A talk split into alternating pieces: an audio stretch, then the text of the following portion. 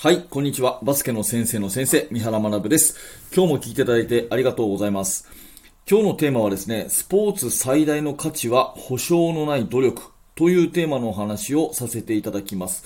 これね、多分今まで私がラジオを撮ってきた中で、もしかすると最も重要な回になるかもしれないです。毎朝10分ちょっとの放送時間で収めているんですけども、今日はね、非常に大事なので、多分ちょっと長くなりますが、ぜひぜひ、えー、聞いてください。そして、できることなら繰り返し、繰り返し聞いていただいて、あなたの腑に落としていただいてですね、えー、ぜひあなたの、えー、近くにいる子供たちに教えていただければというふうに思う、そんな大事な話になります。スポーツ最大の価値は保証のない努力ということです。えー、この話をしようと思ったきっかけは、昨日の新聞ですね、日本経済新聞の記事にこんなことがありました。メダル至上主義をさらば、アスリートに重圧ということでですね、えー、まあ、パリオリンピックを来年に控えた今ですね、メダルの目標数、金メダルいくつみたいなね、えー、数を掲げないっていう方針で今動いてるらしいんですね。うん、っていうのも、えー、JOC、日本オリンピック委員会は、まあ、近年、そのアスリートの過度なプレッシャーがかかってくることに対して懸念を抱いていてですね、その、とにかく勝利至上主義、あの、価値を求めてですね、あまりに過剰な期待を煽るのがアスリートに良くないということで、メダルの数、目標数を掲げず、メダルの数よりも一人一人のチャレンジに重きを置きたいっていうことを発信しているそうです。これ私正直知らなくてですね、この新聞の記事読んで、ああ、そうなんだなっていうことを感じました。で、この新聞記事の最後の結びのところで、えー、スポーツの価値、価値ってバリューね。スポーツの価値っていうものを新しく、えー、こう求めていく、そんな時代に来ているのかもしれないというような、えー、言葉で結ばれていて、まさしくその通りだなというふうに感じました。で、えー、私はここでですね、このボイシーを使って、あなたとね、一緒に考えていきたいのは、そのスポーツの価値、スポーツのバリューって何なのかっていうとこなんですよね。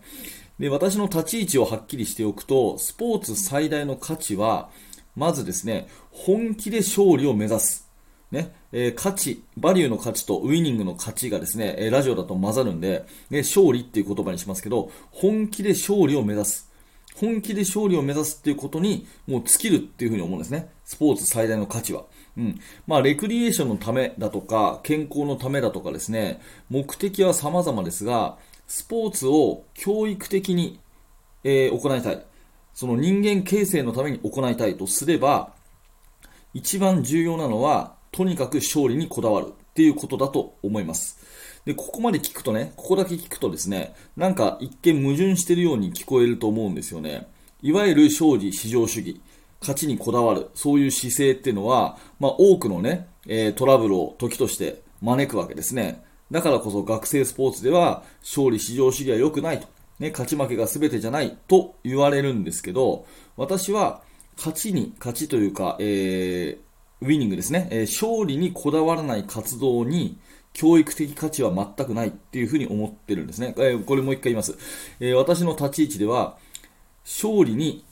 あの目指さない、ね、勝利に本気でこだわらない活動っていうのは教育的価値が全くないっていうふうに思ってるんですね。で、ここのところを丁寧に言っていきます。で本気で勝利にこだわるとですね、どういうことがあるかっていうと、まず一つ目は、生活のすべてが成長するっていうことです。そして二つ目は、保証のない努力をするっていうこと。ここが一番のポイントなんですけど、保証のない努力をする。これ二つ目ですね。で、三つ目が、家庭への達成感が得られる。プロセスへの達成感が得られるっていう、この三つのね、段階で、やっぱりスポーツ最大の価値っていうのは、勝利を目指すことから始まるって思うんですね。うん。で、まず、えー、選手が本気になります。で、指導者が本気になります。で、絶対にともかく勝ちにこだわると。うん、えー、本気で勝利を目指すと。日本一を目指すという風になったとしますよね。そうなったら、とてもじゃないけど、バスケットボールに向かってる時間だけじゃ足りないんですよ。まあ、バスケットの練習をね、週に何日か、えー、1回の練習2時間とかやるとしますよね。で、その2時間だけ本気でバスケットボールをやって、残りの22時間が普通の過ごし方をしてたらですね、とてもじゃないけど、勝利なんかできないんですね。勝つことなんかできないんですよ。っていうことを考えたら、その選手が本気になったらですね、やっぱりバスケットボールをやってる以外のところで、休養、睡眠とかですね、栄養だとか、あとは言葉遣いとかね、約束を守るとか、勉強に取り組むとか、いろんな面で自分を成長させないことには、とてもじゃないけど勝利なんかおぼつかないわけですね。うん、指導者もそうです。私も自分自身が日本一の指導者になりたいと思ってるし、今現時点で日本一のバスケットボール指導者だっていうつもりで過ごしてるんですけれども、私もですね、ある意味24時間365日バスケットのことをずっと考えてるんですよ。きっとこれを聞いているあなたよりも私がバスケットボールに向き合う時間が長いんですね。そのぐらい全ての生活をバスケットボールに費やしてるっていうぐらいやって初めて目指してるっていう状態だと思うんですよ。よくね、トップアスリートの言動にすごく重に重みを感じたりしますよね。まあ、最近だと野球のイチローさんが高校生に指導するとかね、そういう場面がよく SNS とかで話題になりますけど、ああいうトップアスリートの言動に重みがあるのは、決して2時間とか3時間とかっていう生活の一部だけ真面目にやってるんじゃなくて、24時間全てをその競技に注いだ生き方そのものにやっぱり重みがあるからだと思うんですね。なので、えー、スポーツが最大の価値としてはですね、えー、勝利を目指すことによって生活の全てが成長する、こういう部分がまず一つあると思います。はい、これが一つ目の生活の全てが成長するってことですね。で、二つ目の保証のない努力をするっていうことなんですけど、ここが一番の今日のね、えー、大事なポイントです。ここよく聞いてください。本気で勝ちを目指しますと。勝利を目指しますと。そして24時間全てを向上させたとしても、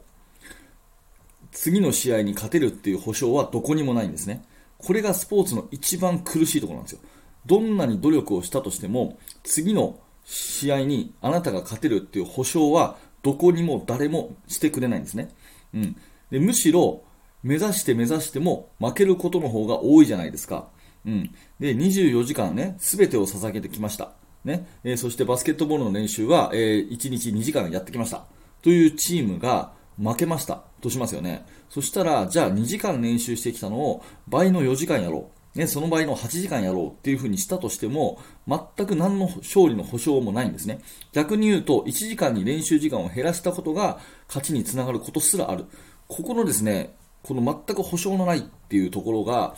一番このスポーツ選手が人間的に成長する要因じゃないかなって私は思ってるんです。まあ人は誰でもですね、必ずこういう結果が得られますよと。保証絶対しますよっていうことに対して努力することってたやすいんですよね。まあ、さっきの例で言うと、2時間の練習時間を倍の4時間に増やしたら、絶対次の試合は勝つっていう100%の保証がありますよ。やりますかって言われたら、その4時間の練習は多分あんまり苦にならないでできるんですよね。ただ、ここでスポーツマンが苦しいのは、指導者も選手も苦しいのは、2時間だろうが4時間だろうが8時間だろうが、とにかく取り組んだことに関しての見返りの保証が全くないっていうことなんですね。どんなに勝ちを目指しても次の試合は負ける可能性が十分にあるし、それが目に見えないっていうところが一番辛いところなんですよ。で、逆にこれを言うとね、その全く保証のないけれども、かすかな望みにかけて全力で頑張るっていう、この努力そのものが人間的に成長する最大の要因なんですね。だから、えー、全く保証のない努力をするっていうところがスポーツ最大の価値。そんな風に私は考えていきます。えー、チャプター区切ります。絶対このまま聞いてください。はい、えー、そのまま聞いてくださいね。え続きいきます。はい、いきますよ。はい。ということで、え全く保証のない努力をすることがスポーツ最大の価値であるということなんですけども、やるだけやって、で、最終的に結果が出た時に試合に負けたとしますよね。または個人だったらレギュラーになれなかったとかね、そういう結果が出る。まあ、スポーツってのは残酷なもので、やっぱりそれってあるんですよね。うん。で、その時に最後、やるだけやったんだったら、自分が今までやってきた、その日々への達成感みたいなものは絶対得られるんですよ。うん。すべてを捧げたんだったら、達成感は絶対残るんですね。うん、例えば、レギュラー争いに負けたとなったらですね、明日の試合は俺の分も頑張ってくれよって一言言えるそういう人間になれるわけですよね。うん、試合に負けたんだったら、次の試合も僕たちの分も頑張ってくれよっていう気持ちになって応援する側に回れるっていうようなこと。これはやっぱり達成感であるし、その達成感が引退した後の後の人生も支えてくれるような自分の自信につながるんですね。はい。なので、順番としてはですね、やっぱりスポーツ最大の価値っていうのは、勝利を本気で目指すと。うん。あくまで勝ちを目指す。勝利を目指すと。まあ、誤解を承知で言うと、勝利至上主義になるっていうことが出発点なんですよ。だからこそ24時間生活の全てを向上させようとするし、そしてその努力は何の保証もないけれども、そこにかけてみようということで努力をする。で、結果的に勝利が得られたら、また次のね、ステップに進めばいいんだけれども、勝利が得られなかったとしても達成感は絶対に残るということになるので、えその達成感が自分の自信になり、その後の人生を支えていくことになるという、この順番なんですね。だから、スポーツ最大の価値は保証のない努力ということで、最初からね、えー、勝ちにこだわらなくていいんだよと。楽しくやればいいんだよと。仲いいのが一番なんだよっていう入り方をさせたとすると、今私が、えー、語ってきたスポーツ最大の価値は伝えられずに終わってしまうんですね。うん、っていうところがやっぱり一番なんじゃないかなというふうに思います。まあその、勝てなかった時にどれだけね、その中身にフォーカスさせるかっていうことがすごく指導者としては大事だし、親としても大事なんですよね。うん、どれだけ努力したかにあるっていうところはそれは間違いないんですけど、どれだけ努力したかにあるかっていうところを出発点はやっぱり結果を求めていく。そして、え、振り返りもプレスプロセスを見るんじゃなくて、あくまで結果を見ていくっていうところがすごく重要なんじゃないかなというふうに思います。はい、ということで話まとめていきますが、えー、スポーツ最大の価値、これはですね、えー、とにかく勝利を目指すところから始まって、全く保証のない努力をするというところに人間的成長の価値があるし、たとえそういう取り組みをして24時間全てを捧げたとすればですね、えー、そこに関しての達成感というのは必ず、えー、残るわけで、それが、えー、自分の人生を支える原動力になると。えー、全てはやっぱり勝利を目指す、勝ちを目指す、本気で勝ちを目指すっていうところから、えー、スポーツの最大のバリュー、価値は生まれるんですよというお話になります。はい。ということで、えー、ありがとうございました。うまく伝わったでしょうか？えー、ぜひですね、えー、こちらの放送、ちょっとでも面白かったな、ちょっとでも良かったなという方は、ぜひチャンネルのフォローをしておいてください。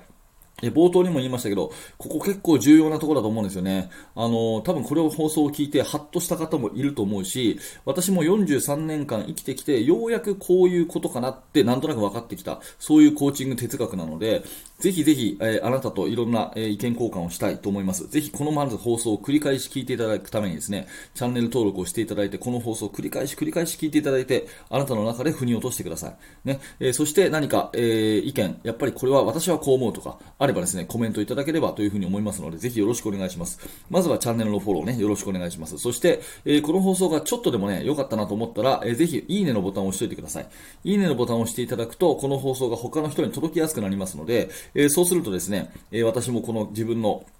コーチングフィロソフィーを深めるきっかけになりますので、ぜひいいねのボタン、そしてチャンネルのフォローよろしくお願いいたします。えー、チャプター区切ってもうちょっとお話しますので、お手元はそのままでお願いします。えー、そしてですね、次はボイシーでいただいたコメント返します。はい、えー、では、ボイシーの方でいただいたコメント返していきますので、よろしくお願いします。えー、昨日の放送、ドリブル練習方法について、これ結構コメントいただいたんですよね。えー、読んでいきますね。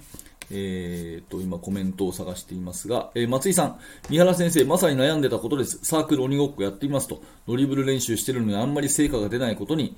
えー、言葉には出ていませんが、頭の中でハテナが出てましたということでね、えー、動画に飛びつきすぎて物事の本質を見失っておりましたので、今一度シンプルにやってみます。ありがとうございます。ということで、えー、ヒントになって嬉しく思います。頑張ってください。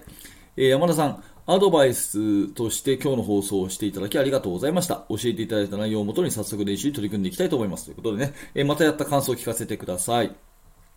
えそして、徳さんですね。えー、男女でサークル鬼ごっこをすると男子が女子にタッチすると女子が嫌がるかなと思って躊躇します。どうなんだろう？女子同士でやればいいんじゃないですかね。はい。えー、TikTok とかで流行りの曲でダンス、ドリブルダンスみたいな動画を見ました。これは面白そうかなと思って導入しようかなと生徒に聞いてみました。ドリブルが上手くなったらトライしてみようと思います。ドリブルが上手くなったらトライしてみようと思いました。こんな遊びの要素でいいのでしょうか？あの、これ順番逆ですね。ドリブルが上手くなったらトライしてみようと思うと、ドリブルが上手くなる日は一生来ないと思うので、えー、下手なうちにやってみると上手くなるっていう順番が練習だと思いますので、ぜひ積極的にやってみてください。はい。ということで、えー、徳さんもいつもね、あの、コメント本当にありがとうございます。何かね、えこの放送が参考になれば嬉しく思います。はい。ということで、えっ、ー、と、ボイシーの方ではですね、こんな感じで、えー、コメントいただいて、えー、返しておりますので、ぜひぜひよろしくお願いいたします。あの、えー、またですね、この放送、ラジオ放送はインスタグラムの方に、え、原稿がアップされています。ぜひ、このチャプターのリンクからインスタのフォローもよろしくお願いいたします。最後にお知らせをさせてください。バスケの大学研究室のお話です。えー、バスケの大学研究室では現在進行形で手掛けている最新のチーム作りについて、えー、ほぼ毎日三原が記事を投稿しております。えーとですね、YouTube メンバーシップの方から参加していただいている方も非常に最近多くて、え、ありがとうございます。え、このチャプターのリンクに案内ページありますので、ぜひ一度覗いてみてください。よろしくお願いいたします。あと、メルマガの方もですね、えやっておりますので、メルマガの登録もぜひぜひよろしくお願いします。はい、今日も最後までありがとうございました。三原学でした。それではまた。